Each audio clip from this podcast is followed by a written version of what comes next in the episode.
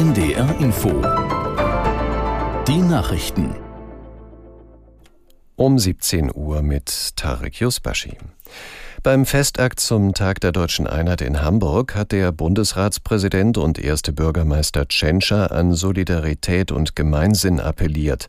Nur ein starkes und demokratisches Deutschland könne in Europa Verantwortung übernehmen und sich für Frieden und Menschenrechte einsetzen, sagte Tschentscher vor rund 1300 Gästen aus Politik und Gesellschaft. Nicht Populismus und Polarisierung, sondern Gemeinsinn und Kooperation sind das Gebot der Stunde.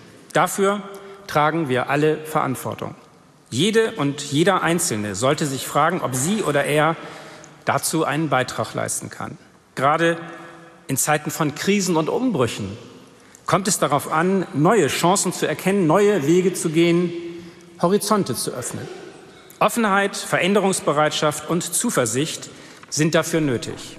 Hamburgs erster Bürgermeister Tschentscher. Die Bundesregierung steht derzeit mit mehreren Ländern in Verhandlungen über sogenannte Migrationspartnerschaften. Das hat das Innenministerium in Berlin bestätigt. Ein Sprecher nannte als aktuelle Gesprächspartner die Staaten Moldau, Georgien, Kirgistan, Usbekistan, Kenia und Kolumbien. Ziel solcher Partnerschaften ist es unter anderem, die Rückführung von Menschen ohne Aufenthaltserlaubnis in Deutschland zu beschleunigen.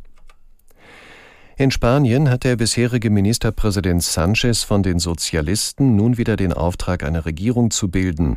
Zuvor war der Gewinner der vorgezogenen Wahl, der konservative Feijóo, damit im Parlament gescheitert. Aus Madrid Mark Hoffmann. Pedro Sanchez hat den Auftrag zur Regierungsbildung angenommen. Er sagte, mit Freude werde er nun offiziell in die Verhandlungen eintreten, um seinen bisherigen linksprogressiven Regierungskurs fortsetzen zu können. Die Verhandlungen werden ihm zufolge aber nicht einfach, sondern sehr komplex werden. Morgen finden demnach die ersten Gespräche statt, unter anderem mit Yolanda Diaz, der Vorsitzenden des Linksbündnisses Sumar. Die Zeit für Koalitionsverhandlungen ist eng bemessen.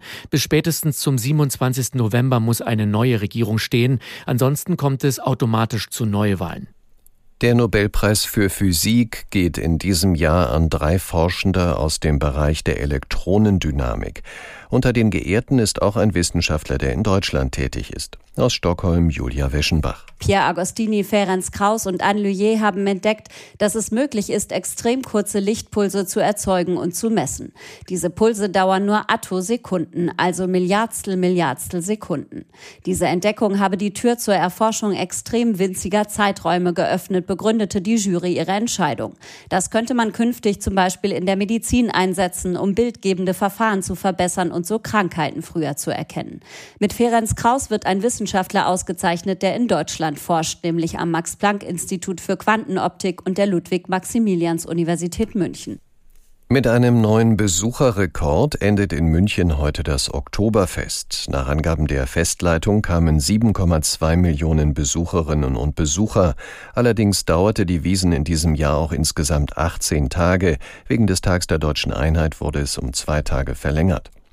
6,5 Millionen Maß Bier wurden in den Festzelten getrunken. Die Veranstalter sprachen aber auch von einem erfreulichen Trend, dass alkoholfreie Getränke deutlich zugelegt hätten.